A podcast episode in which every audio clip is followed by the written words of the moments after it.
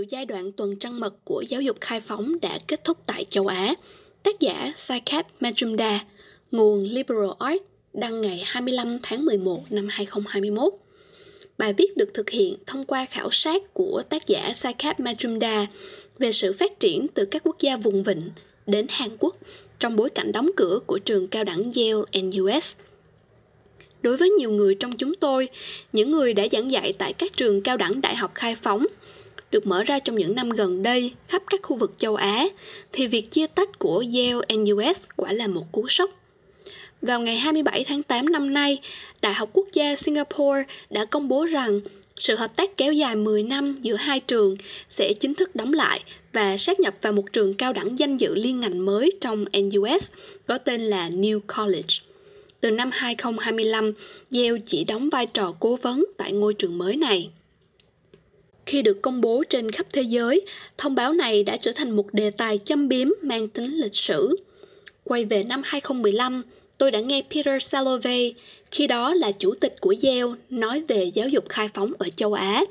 Vào thời điểm đó, tôi đang trong quá trình chuyển từ California, Mỹ đến Delhi, Ấn Độ để trở thành một phần của nhóm giảng viên đầu tiên tại Đại học Ashoka mới và thành lập một khoa về viết sáng tạo. Sau buổi nói chuyện của Salove tại Delhi do Ashoka tổ chức, tôi đã hỏi anh ấy về việc tại sao lại muốn hợp tác với Singapore, một quốc gia không đặc biệt nổi tiếng về giáo dục khai phóng. Tôi phần nào cũng đã đoán được câu trả lời của anh ta về việc chính phủ Singapore đã sớm biết rằng một chế độ dân chủ lộn xộn sẽ sớm xuất hiện và rằng nền giáo dục khai phóng là cách tốt nhất để họ có thể chuẩn bị cho công dân của mình đối mặt với tình hình đó. Đồng thời, giáo dục khai phóng đang được đón nhận một cách tích cực tại khu vực châu Á và bản thân tôi cũng cảm thấy được mình là một phần của nó. Hay nói cụ thể hơn, tôi nhận ra một nền văn hóa sáng tạo liên ngành giống như những gì tôi đã được thấy tại Đại học Stanford, nơi tôi đã công tác trước đây, được thể hiện thông qua một nền giáo dục đa ngành đổi mới tại châu Á.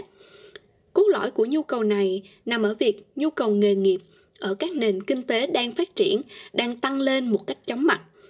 Yếu tố liên ngành này có phạm vi vượt ra ngoài các yếu tố hạn hẹp như kỹ trị hoặc năng lực kinh tế như trong các trường đại học chuyên về kinh doanh hoặc công nghệ và hướng tới các yếu tố rộng lớn hơn như suy nghĩ, hành vi và kiến thức của con người.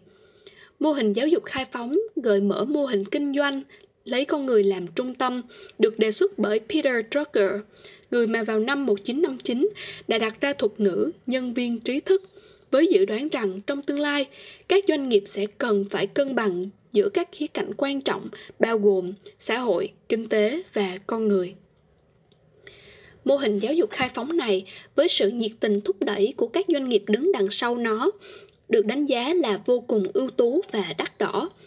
Mô hình này được ủng hộ bởi nhiều doanh nhân hảo tâm từ các nền kinh tế kỹ thuật số mới ở châu Á. Đồng thời, nó cũng gợi mở ra một số nghi ngại cũng như mức độ ủng hộ khác nhau trong khu vực châu Á nói chung khi phần lớn hệ thống giáo dục đại học là do chính phủ định hướng, có cấu trúc ảnh hưởng từ thời thuộc địa với chất lượng không đồng đều. Tuy nhiên, cũng không khó để lý giải cho việc tại sao một quốc gia đầy tham vọng về kinh tế và công nghệ tiến bộ như Singapore lại quan tâm đến giáo dục khai phóng hoặc tại sao mô hình giáo dục này lại trở thành một hiện tượng thu hút nhiều nhà hảo tâm tư nhân ở một số thành phố trọng điểm tại Ấn Độ. Để hiểu hơn những mâu thuẫn dẫn tới sự lệch hướng của quỹ đạo này và để xem xét tính bền vững của giáo dục khai phóng tại châu Á hiện nay, chúng ta cần phải có một góc nhìn tổng quát về cách mô hình giáo dục này đã phát triển ở các quốc gia khác nhau trong vài thập kỷ qua. Câu chuyện thành công nhất phải nhắc đến là ở Hàn Quốc.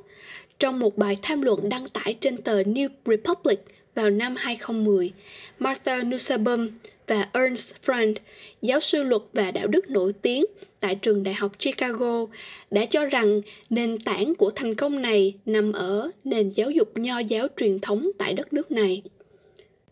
Trong quá trình thống trị của Nhật Bản vào những năm 1940,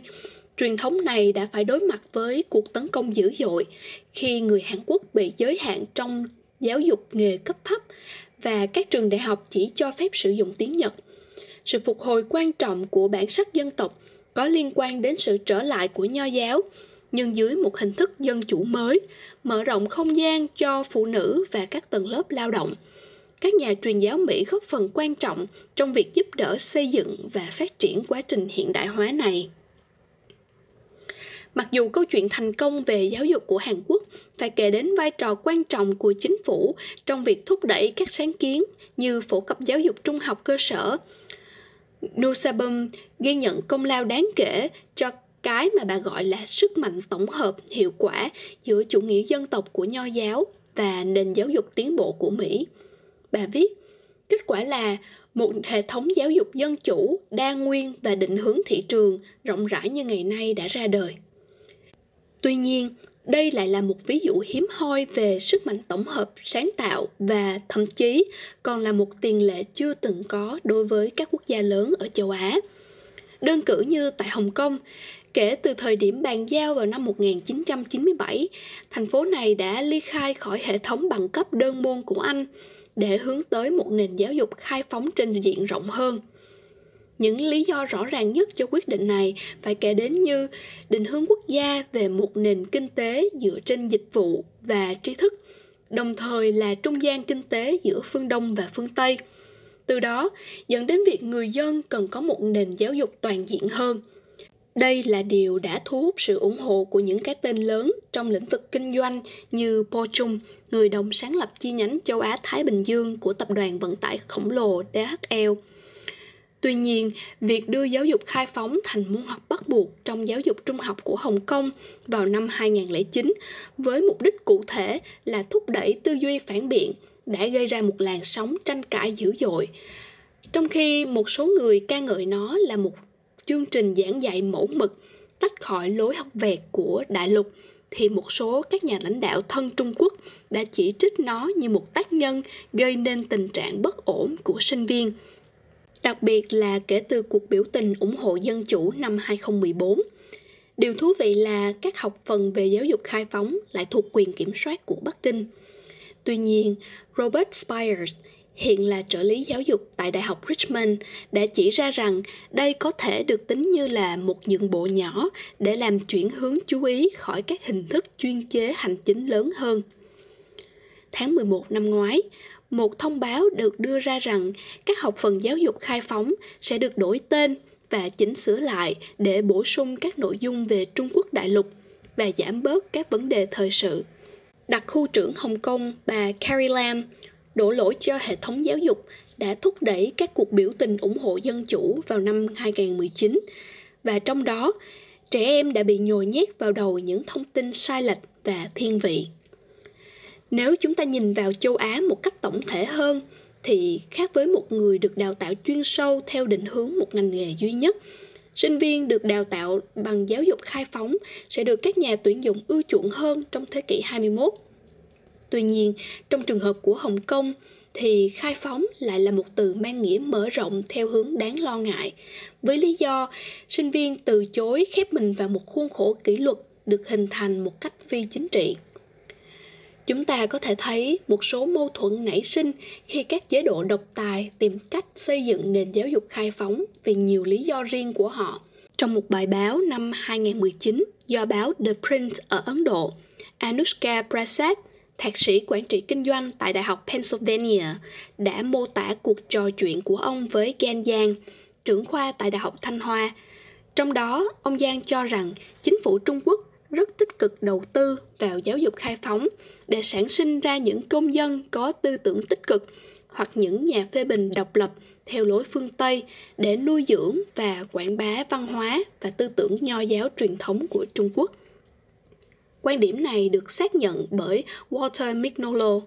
và William Hen Wanamaker, giáo sư chuyên ngành nghiên cứu tiếng Latin tại Đại học Duke, có cơ sở ở Côn Sơn gần Thượng Hải – Ông nói, Trung Quốc muốn biết những gì phương Tây đã biết, không phải để phương Tây hóa hoàn toàn để trở thành nền giáo dục khai phóng, mà là lợi dụng nền giáo dục đó để thiết lập hệ thống giáo dục riêng của họ. Chủ nghĩa Sô Văn, một chủ nghĩa dân tộc cực đoan cho rằng nhóm hoặc dân tộc của mình là thượng đẳng và chính nghĩa, còn những dân tộc hay nhóm khác là yếu đuối, hạ đẳng và đáng khinh, cũng thể hiện rõ trong việc Đảng Nhân dân Ấn Độ viện dẫn trong chính sách giáo dục quốc gia năm 2020 của họ rằng, truyền thống của giáo dục khai phóng bắt nguồn từ Ấn Độ giáo cổ điển.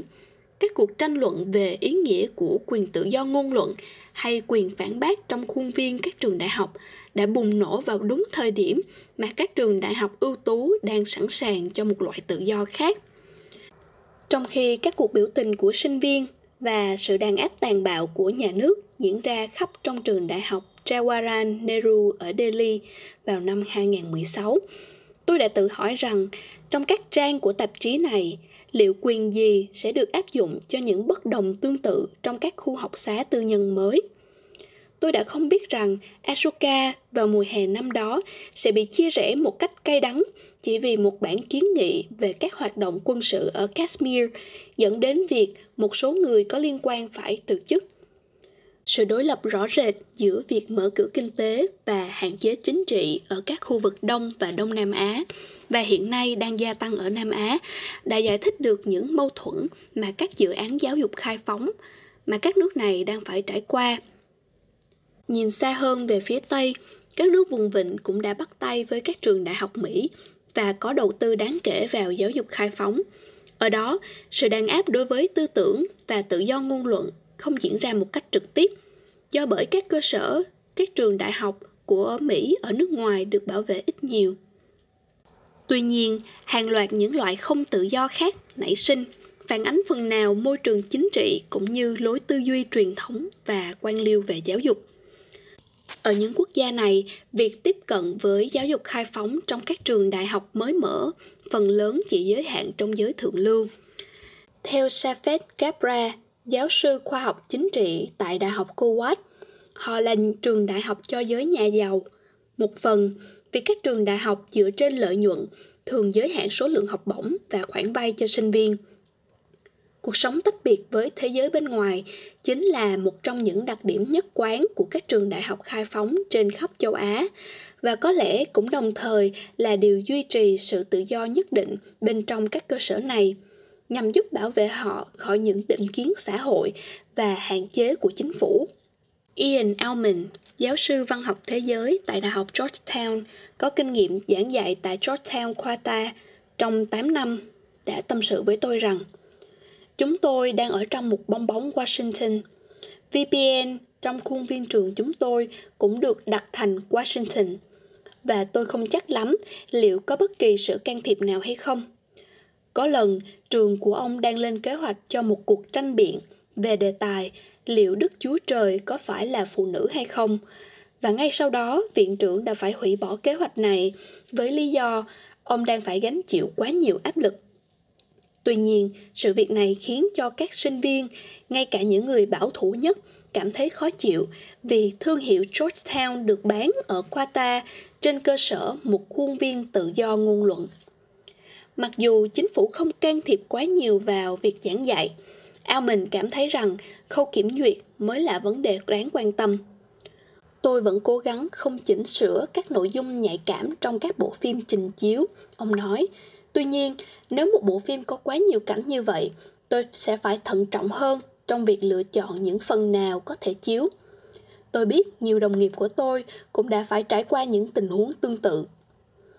Nếu phần lớn giáo dục đại học ở các quốc gia vùng vịnh như Gabra viết vẫn đi theo hướng tập trung hóa với sự kiểm soát gắt gao của chính phủ trong chương trình giảng dạy, tuyển sinh và tuyển dụng, thì môi trường chính trị xã hội bên trong khuôn viên trường như Georgetown Qatar, nơi chỉ có khoảng một nửa số sinh viên là người Qatar, lại là một thế giới rất khác. Thật kỳ lạ, Almond viết cho tôi, mức độ mà những gì dù đúng hay sai được đánh giá như một sự tỉnh giấc ở Mỹ lại đang tái hiện trong khuôn viên Qatar của chúng tôi. Ở đây, phía bên kia của hành tinh, Sinh viên chúng tôi cũng có những lập luận tương đồng về Black Lives Matters, mạng sống của người da đen cũng đáng giá, trans rights, quyền của người chuyển giới, hay chủ nghĩa thực dân và tất cả các vấn đề khác được mang ra thảo luận trong khuôn viên trường Mỹ. Ông cảm thấy rằng không ai có thể tìm thấy được những điều này bên ngoài khuôn viên trường khoa ta. Đó là yếu tố tạo nên sự đặc sắc của Georgetown University ở khoa. Tuy nhiên, điều đó đồng nghĩa với việc đây là một môi trường nổi tiếng về việc cướp đi niềm tin Hồi giáo của sinh viên và khiến họ hoài nghi về mọi thứ. Có thể thấy trong bất kỳ trường hợp nào thì sự khác biệt của khuôn viên trường Mỹ với môi trường chính trị xã hội địa phương đều rất rõ ràng. Trong một bối cảnh khác, các yếu tố về hệ thống, cấu trúc và xã hội đều mang lại những thách thức nhất định đối với mô hình giáo dục khai phóng mới. Chia sẻ của nhà giáo Marsha Grant hiện đã nghỉ hưu vào năm 2013 về việc thành lập trường cao đẳng EFAT, sau này là trường đại học EFAT dành cho phụ nữ theo yêu cầu của công chúa Lolowa Al Faisal của Ả Rập Xê Út đã chỉ ra những rào cản đối với việc cho phép sinh viên được hưởng chế độ giáo dục liên ngành. Cụ thể, ngay từ trước khi vào trung học, học sinh tại nước này đã được định hướng để chuyên về các môn khoa học hoặc nhân văn. Do đó, học sinh không đủ kiến thức và thực nghiệm để đáp ứng được mô hình giáo dục khai phóng như EFAT mong muốn. Grant cho biết, sự phân tách các ngành học cũng đi cùng với sự phân biệt giới tính. Trong đó, nam giới không được vào khuôn viên trường khi đang có sinh viên trong trường. Để đảm bảo quy định này được thực hiện triệt để, các tòa nhà đã được xây dựng theo cách mà một người nam có thể sửa chữa hệ thống điều hòa không khí ở trên cao mà không cần đi bộ trong khuôn viên trường. Ban đầu, việc thuê các giáo sư nam trong trường đại học nữ bị cấm đoán nặng nề. Tuy nhiên, sau đó việc này đã được nhà trường giải quyết bằng cách xin phép gia đình học sinh cho phép sử dụng tivi mạch kính để trình chiếu bài giảng trên màn hình trong lớp học. Mặc dù cả sinh viên và cha mẹ của họ đều không ủng hộ sự phân tách này, Grant nói, các thành viên hội giáo của Quốc hội và Hội đồng Đại học vẫn khăng khăng bảo vệ quan điểm của mình. Đi cùng với những tác động tiêu cực này là những sai sót cơ bản trong hệ thống giáo dục đại học, mà trong đó phải nhắc đến là đội ngũ tư vấn thiếu chất lượng, thiếu thốn về các tài liệu học tập, điều chỉnh thích ứng với tình hình địa phương và một trọng tâm giáo dục. Rõ ràng là khắp châu Á đang tồn tại những trở ngại sâu sắc đối với một phương thức giáo dục khai phóng theo nhiều hướng, kỷ luật và nhận thức luận cũng như xã hội và chính trị. Những hạn chế quan liêu nhỏ về chương trình giảng dạy đôi khi là triệu chứng của những phản kháng ý thức hệ lớn hơn. Các cơ sở tại vùng vịnh Yale NUS và các trường đại học tư nhân ở Ấn Độ cho đến nay vẫn chỉ có thể tồn tại dưới các ốc đảo rời rạc. Mặc dù bản thân việc này đã là một hạn chế nghiêm trọng, nhưng điều khiến nó trở nên không thể cứu vãn được chính là sự phẫn nộ về sự cô lập của họ với thế giới bên ngoài và trong chính phủ ngày càng trở nên sâu sắc và trạng thái được bảo vệ bắt đầu bị suy thoái. Đây là một phần những gì đang xảy ra tại Yale NUS và nó đã xảy ra với cơ sở giáo dục của tôi, Ashoka, từ sự náo động về đơn kiện Kashmir vào năm 2016 cho đến việc hai giảng viên cấp cao từ chức vào đầu năm nay sự nhiệt tình thực sự dành cho các trường đại học đa ngành trong chính sách giáo dục quốc gia năm 2020 của Ấn Độ đi ngược lại với việc nhà nước kiên định trấn áp sinh viên bất đồng ý kiến trong các khuôn viên trên toàn quốc. Nền giáo dục khai phóng của Mỹ chỉ phát triển ở mức khiêm tốn với quy mô địa phương và cấp tỉnh. Mặc dù được liên kết chặt chẽ với nhà thờ, nhưng nó lại không bị ảnh hưởng bởi các cấu trúc lớn hơn của chính phủ. Nhà sử học giáo dục David Larrabee viết trong cuốn sách năm 2017 của ông A Perfect Mess, The Unlikely Ascendancy of American Higher Education. Tạm dịch, sự hỗn độn hoàn hảo, uy lực đang lung lay của giáo dục cao học Mỹ. Nếu như không có tham vọng vươn ra thế giới của các trường đại học ở châu Âu thời Trung Cổ, thì các trường cao đẳng Hoa Kỳ trong thế kỷ 19 chỉ là một khái niệm có ở vùng quê. Trong một vùng đất có nhiều nhà thờ cạnh tranh với nhau thì việc thành lập một trường cao đẳng là cách hữu hiệu để gieo trồng và quảng bá đức tin. Một trường cao đẳng có thể giúp một thị trấn nông thôn ghi danh trên bản đồ. Kể từ đó, họ có quyền yêu cầu thiết lập trạm dừng và sau đó là trở thành quận lỵ hoặc thậm chí là thủ phủ của bang. giá trị bất động sản địa phương cũng từ đó được thổi phồng lên. Điều này giải thích lý do tại sao các trường khai phóng ở Mỹ thường nằm ở những khu vực tỉnh lẻ xa xôi. Vào cuối giai đoạn này, thế kỷ 19, hai yếu tố xuất phát từ châu Âu là trường đại học nghiên cứu của Đức và trường đại học Anh kết hợp với yếu tố cộng đồng địa phương được xem là sự phát triển đầy bất ngờ khi ba lực lượng, lực lượng dân túy, lực lượng tinh hoa và lực lượng thực dụng tưởng chừng như rất trái ngược nhau theo Larrabee lại kết hợp một cách nhuần nhuyễn và hình thành một trong những sức mạnh thể chế đáng gờm nhất của thế kỷ 20. Dẫu cho mỗi lực lượng đều đang phải đối mặt với những khó khăn riêng của mình. Có lẽ ngoại trừ Hàn Quốc, sự kết hợp hài hòa giữa các lực lượng địa phương và toàn cầu như trên hầu như không tồn tại ở châu Á. Mô hình giáo dục khai phóng, đòi hỏi sự tự do đáng kể và một mức độ phân quyền nhất định. Các tổ chức và giảng viên phải có quyền tự do lựa chọn chương trình giảng dạy của riêng họ và điều chỉnh chúng cho phù hợp với nhu cầu của địa phương. Nhưng tự do cũng cần phải đi kèm với trách nhiệm. Tôi không chắc nhiều tổ chức và giảng viên của họ muốn gánh vác trách nhiệm đó. Tôi đã thấy các trường cao đẳng ở Ấn Độ giành được quyền tự chủ, nhưng thực tế không có gì thay đổi trong chương trình giảng dạy hoặc phương pháp sư phạm của họ. Và nhiều chính phủ vẫn quan tâm đến việc tập trung hóa giáo dục đại học và không sẵn sàng trao quyền tự do đáng kể cho các cơ sở giáo dục. Tôi nghĩ, công bằng mà nói, thời kỳ trăng mật của giáo dục khai phóng ở châu Á đã kết thúc. Nếu tính đến các lý do muôn thuở như dân số trẻ tăng so với việc dân số trong độ tuổi đại học đang giảm ở Hoa Kỳ. Một số lượng sinh viên tài năng đáng kể được mài dũa bởi truyền thống, quan tâm đến giáo dục của người châu Á. Tầng lớp trung lưu ngày càng mở rộng và tầm nhìn ngày càng tham vọng cho giáo dục đại học thì tôi nhận thấy rằng các sáng kiến giáo dục như vậy vẫn rất bền vững. Các nhu cầu và lợi ích doanh nghiệp trong nền kinh tế toàn cầu mới, cũng hướng đến việc nhân viên cần được định hình bởi một nền giáo dục đa ngành rộng rãi.